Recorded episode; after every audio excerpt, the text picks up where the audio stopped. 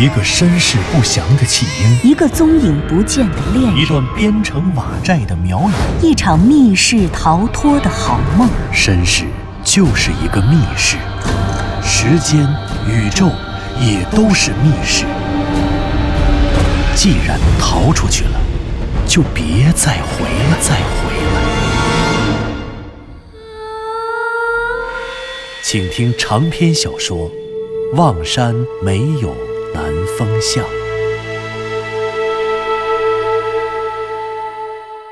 第一百一十四集。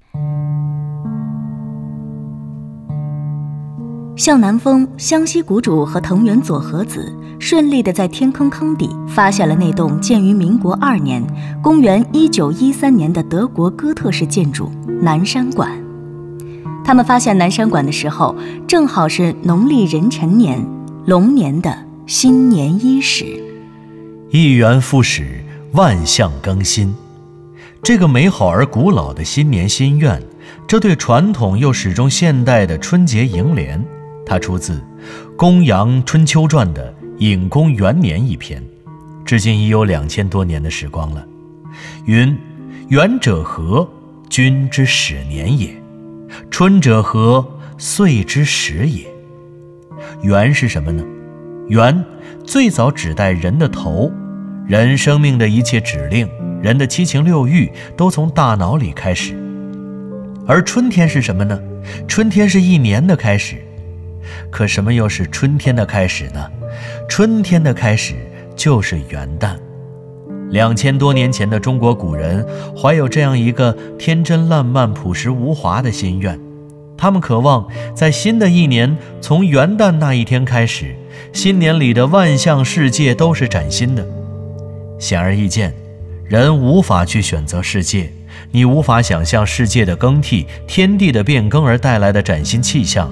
于是，人们只好将平凡的人生梦想付诸于不断流逝又不断来临的时光，希望在新旧时光的更替间获得崭新世界的可能。在平凡的现实世界里，那些没有幻梦也找不到双生门的芸芸众生，只能将无法超越的时空梦想寄托在一对春联、两张红纸上了。可是，对于向南风、湘西谷主和藤原佐和子来说，这样的一个梦想作用在他们三人身上，竟才算是真正的名副其实了。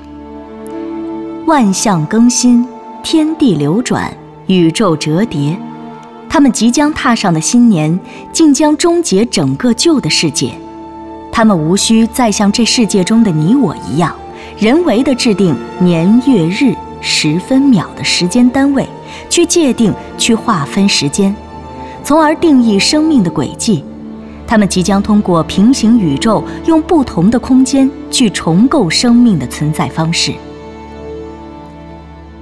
远远地望见了南山馆，与一个月前向南风和归路遥一起来到这里的时候截然不同。当然，向南风拉着路遥，一次又一次地渴望着逃离那栋可怕的鬼堡。可是，由于天空中布满了浓雾，而且脚下全都是一成不变的淤泥和淤泥中生长的奇奇怪怪的水生植物，这些东西。这身边的一切景物都不足以为人通过视觉提供运动中的参照物，所以它们就像是没头的苍蝇在天坑里乱打乱撞，它们就像是被蒙住眼睛的大雁，永远只能在天空中往复圆周的运动。因此，一个月前，向南风和归路遥无论怎么跑，永远都像鬼打墙一样绕回到南山馆黑暗高耸的大门前。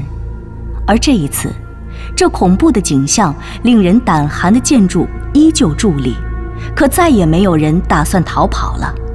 他们三个人手拉着手，竟向南山馆的高墙疾行。哎，二位，我到今天到现在才体会到，一个小学语文老师教写作文时，老爱让我们用的一个词儿该有多痛苦。什么词啊，南风哥？形容跑步的。形容起跑的速度快，拔腿就跑，你听说过没有？向南风说完，湘西谷主就乐了。嘿嘿，南风，你这词儿用的实在太贴切了，恰如其分啊！你说，最早发明这个词儿的，是不是一个南方的农民啊？农民？为什么是农民啊，师兄？而且还得是南方的农民。你想想啊，农民得种田吧？那当然，农民当然是要种田的了。那就是了。不过虽然都是农民啊，都要种田，可北方的农民种田种的是麦子，南方农民种的可是水稻啊。嗯，水稻是水稻，我们日本也有水稻。是，水稻，水稻，水稻和麦子不一样，水稻是水田里生长的，种水稻你就得在水田里插秧，农民在水田里插秧。水田的表面上是水，水底下当然得是淤泥了。你想，如果一个农民正在种水稻，忽然有人喊他，比如喊他说：“哎，你老婆生孩子啦！”那这农民肯定得赶快跑回家。不过水田里的淤泥这么多，他想跑却不能像旱地里的那样直接就跑出去，他得先把腿从淤泥里拔出来。你瞧，就像咱们现在这样，刚才走得慢还不觉得。这下走快了，就光是从泥里把脚给拔出来，就够累的了。嗯嗯，原来是这样，拔腿就跑，拔腿，有点道理。左和子一边在淤泥里拔腿，一边点头。这个时候，肖南风发出了一阵不屑的笑声：“哼，大哥，你能不能别误导人家外国小姑娘啊？”拔腿就跑是这意思吗？啊，合着拔腿就得是从泥里把腿给拔出来，然后再跑呀？左和子，你别听他的。哎，我说南风啊，那你说是什么意思？湘西谷主好像还有些不服不忿。拔腿就跑，为什么要用拔腿呢？这个拔字不是从泥里把腿拔出来好吗？而是抽出来。嗨，那不是一样吗？我还以为你有什么新鲜的呢。拔出来跟抽出来能一样吗？湘西谷主啊，抽是说抽身，等于是你本来在做一件什么事情，这个时候因为有了另一件事情，你听说了另一件事，所以想都不想就决定立刻去干这件事儿。于是呢，从一件事里毫不犹豫地抽身跑去干另一件事。拔腿，拔腿是这个意思，懂不懂啊？您，这、这、这、这、这个嘛，哎呀，这个你说的倒也还是有点道理哈。哦，原来是这样，师兄，我说我的中文怎么总是不提高呢？就是因为你老误导我。嘿，你，南风哥，以后啊，我就听你的了。也是，你好歹是学新闻的。新闻和文学怎么也靠得更近一点。就是的，你以后千万别听他的，他老蒙人。对，蒙骗外国友人、外国小朋友。嘿，你们两个。有了此前三次夜探雍家坟的经历，三个人的胆量都变得异于常人了。当向南风再一次看到南山馆的时候，心中的恐惧早已经被兴奋所替代。他们迅速穿过了南山馆前淤泥中的大片无名水生植物。其实，天坑里根本就没有路，而那些靠近南山馆的原本竖直站立在空中的齐眉高的水生植物，竟然全都是只会吓人的纸老虎。它们原只是勉强竖立的站着，可究竟因为没有了水的浮力，只要有人走过，哪怕只是轻微的气流扰动。这些水生植物会一大片一大片的倒下去，它们轻而易举地向外躺着，左边一排，右边一排，一排挨着一排，一列挨着一列，向两侧躺倒的无名植物，让向南风三人行走过的地方看起来变成了一条不断延伸的通向南山馆的小路。可是，这条小路只能通到他们的脚下，通到他们脚踩的地方。所以看起来，这像是一条只有来路没有去路，只有归路没有前路的断头路。它像是冥冥中的一个信号，昭示着他们快点回去，快点回去。前面只有无尽的黑暗，并非通向黎明的坦途。然而，谁又是那个想要退缩的人呢？哎，二位，你们有没有想过，是什么人非要在这里修建妙瑶禅庵？向南风一边走一边发问，显然他的脑子里也在不断的思考着：什么人？啊不不不，我再修改一下我那个问题的语气啊！我的重音不在什么人上面，重音在在这里。是什么人非要在这里修建妙瑶禅庵？人嘛，该是手撕君或者谭月手撕君吧。你在石碑山看到的那块石碑做的拓片上，落款不就是谭月手撕君吗？也就是盘户的使者和明的上峰，手撕吴老。嗯，至于为什么在这里修建妙瑶禅庵，对了，你不是说妙瑶禅庵就是白苗圣女朔月和九九神犬鏖战的现场吗？是那个苗国消失前最后的遗迹，黑苗和白苗大战的古战场。是对，这些都没问题。可问题在于，问题在于黑苗和白苗、朔月和九九神犬为什么非要在这里大战？而且，在这里远离苗国的故地，这里还是一个天坑。啊，师兄，南风哥，你们看。当时我们不是说最后一代白苗圣女朔月失踪了吗？其实这个还是挺顺理成章的。最后一代白苗圣女朔月失踪了，她就跑到了这里。那在盘户和黑苗看来，失踪的圣女朔月，她出逃的行为就是叛国喽。朔月叛国，被盘户查知，她逃到了望山，逃到了守南山的山腹。于是盘户派出了自己的秘密卫队九九神犬，来到这里消灭圣女朔月。九九神犬和朔月就在这里发生了一场大战，结果九九神犬除了明之外，全部都战死，明不知所踪，圣女朔月也不知所踪。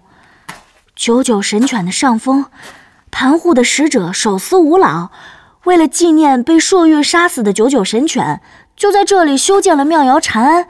然后，又在雍家村的位置修建了一个地下驼宫，把九九神犬的尸体埋葬在了雍家坟的地下驼宫里。嗯，左和子，你说的这些大体是对的，不过两个问题。两个问题？什么问题啊，南风哥？首先，四百年前，圣女朔月和黑苗的九九神犬就在我们脚踩的这个地方展开了一场大战。最终，九九神犬除了明之外全体阵亡，而明和朔月不知所踪，这是对的。问题是，手撕乌老既然是要纪念阵亡的九九神犬，既然已经在这里修建了妙瑶禅庵，又为什么还要费尽心思的将九九神犬的尸体运到守南山外，在雍家坟修建那个地下驼宫，然后埋葬了尸体呢？这个，这显然是个矛盾。试想，如果手撕乌老要将九九神犬的尸体运出去，那么他既然已经运走了，为什么不直接运回苗国，而非要大费周章的在雍家坟修建地下驼宫？修建那个地下驼宫也不是一件容易的事儿吧？还有地下驼宫最下层的那口石棺，出自曲阳御用石匠之手的石棺，和石棺上的奇怪图形，又是怎么回事呢？也就是说。运走尸体、修建地下驼宫的人，和修建庙窑禅庵的人，并非同一个人。哎，可是不对呀！不对不对，地下驼宫里的那些墓碑，墓碑上的字和你发现的那块石碑的拓片上的字，出自同一个人之手，都是手撕吴老写的。嗯，反正这个矛盾，哎，姑且算是同一个问题。这个问题我们一直都没有解决，这倒不重要。反正以我们现有的信息，这个问题也想不通。不过，我现在在想的其实是另外一个问题。什么问题啊？最后一任白苗圣女朔月离开了苗国，来到这里，盘户的神秘卫队九九神犬追圣女朔月追到了这里，然后双方在这里发生了大战。再之后，九九神犬除了明之外的成员全部阵亡，而明和朔月。都不知所踪，苗国自此从历史的长河中消失。这些问题不容置疑，可问题是，最后一任的白苗圣女朔月离开苗国，为什么要来到这里呢？哦，你是说，朔月既然想叛国，他只需要逃出苗国就行了。可大千世界那么大，他为什么偏偏来这里，来望山，来守南山，来到这个天坑里？这个时候，湘西谷主忽然插话：“我知道了，原因当然就在这栋建筑的下面。”师兄，你是说双生门？双生门，对，双生门的一端连接着神秘的苗国，连接着朔月与九九神犬鏖战的古战场。而它的另一端，就是这里，我们这个时代，二十一世纪，啊不不不不，不是二十一世纪，而是另外一个平行宇宙，一个全新的时空世界。向南风指着脚下的污泥，指着污泥下坚硬的青石板，与这青石板下数十米、数百公里下的地壳，与这地球世界的中心说道：“南风哥。”你是说那个杀死了九九神犬，然后神秘消失的最后一任朔月，来到了我们这个世界吗？惨白的头灯劈开黑暗的世界，光明能照亮黑暗，但这里的浓雾却总像是一只吃光的厉鬼，它吞噬着世界上所有的光明，然后在黑暗中跳舞怪笑。向南风一行三人终于走过了那片齐眉高的水生植物群。他们脚踩着黏腻的淤泥，站在南山馆的大门前。还是那扇对开的、早已因为潭水的浸泡而露出腐洞的大门。这已经是向南风第二次站在他的面前了。可以想见，在南山馆刚刚落成、尚未被潭水淹没的那个时代，近百年之前，站在这两扇大门前的人们该拥有怎么样的心理体验？它高大。高大的异乎寻常，这大门的高度根本不像是普通的人家、商家，甚至是宫殿，它更像是一个神庙。站在这里，站在这对开的大门前，就如同是站在了古埃及卡纳克神殿大柱厅中的石柱前。抬起头看石柱的感受，充满了威严、敬畏与潜在的压抑。此时此刻。当向南风紧贴着这巨大的门站立的时候，他也不知不觉地产生了这样的感受：建筑与其背后的神秘力量，充满了不可亵渎的威严。在这威严之下站立的生命，早已变得渺小如草芥一般。哎，这门，这门怎么只有一扇啊？哦。这木门的另外一半，在那儿呢，在里面。向南风用手一指，一个月之前，向南风打算带路遥进入南山馆。他推开大门的时候，由于大门两侧木门与铁合叶的连接处早已腐朽，所以他一推，这一侧的木门干脆便朝内倒塌。现而今，这一侧的木门门板早已陷入了水潭潭底的淤泥当中了。看。那一侧的木门门板就在这淤泥底下。上个月我推门的时候，把它直接推倒了。啊！你这么大的一扇门都给推倒了，南风哥，你力气也太大了。什么呀？这门早就锈死腐烂了，你以为我愿意给它推倒呢？那还溅了我一身的泥呢。啊，原来是这样。那我们进去吧。好，怎么样，湘西谷主，咱现在进去？行啊，我没问题。你来过，你带路，你说进，咱就进呐。好吧，那我们现在就走。不过有一点啊，我得先提醒你们一下，等会儿走进去以后，可就不比现在了。这外面没有危险，里面的话嘛……怎么了，南风哥？里面……里面有危险啊？嗯，以我上次的经验看，里面确实是有危险的。这南山馆一层的大厅里面有一个洞，这个洞的下面是一口竖井，非常非常深的竖井。通过这个竖井就可以抵达妙瑶塔的地宫了。不过这地面上原本是没有洞的，洞是我上次走到那儿，忽然地板断裂之后才露出来的。我上次就猝不及防的掉了下去。现在我已经记不清那个洞具体在哪儿了，反正就在一层的大厅里面。另外，这南山馆的外墙虽然是砖石结构，但我感觉里面很有可能是木结构的建筑。木结构的？怎么讲？你看，你看到那里面的楼梯了吗？向南风用头灯朝大厅里面一晃，透过大厅中的水雾，刚好照到了大厅中一层通向二层的旋转楼梯。当然了。那楼梯与上个月他看到时的样子一般无二，在一层的半空中，楼梯已经断掉了好几节，人们如果想通过它走上二楼，已经是不可能的了。看见了吗？这些木质结构的建筑构件和结构在水底下已经泡了一百年了，那木质的楼梯已经腐朽断掉了，而里面的地板也同样都是木头的。上次我就是因为踩烂了一块地板，所以掉到了竖井里面。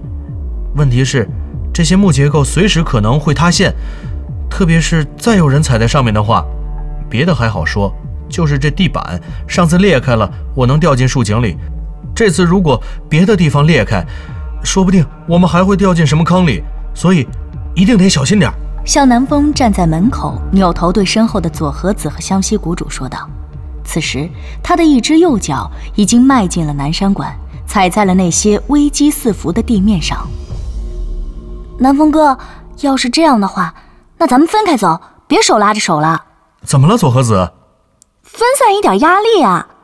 如果我们三个人离得太近，同一个地方、同一片地板所受到的压强肯定就会倍增。不如我们分开走，你呢还在前面，我和师兄也跟着你的路走，就是别靠在一起了，这样会安全不少。好，我看左和子这主意不错，就这样吧。向南风，你先走，我俩跟着。湘西谷主说完，向南风也觉得他说的很有道理，于是也没多想，便点了点头，独自一人率先走进了南山馆。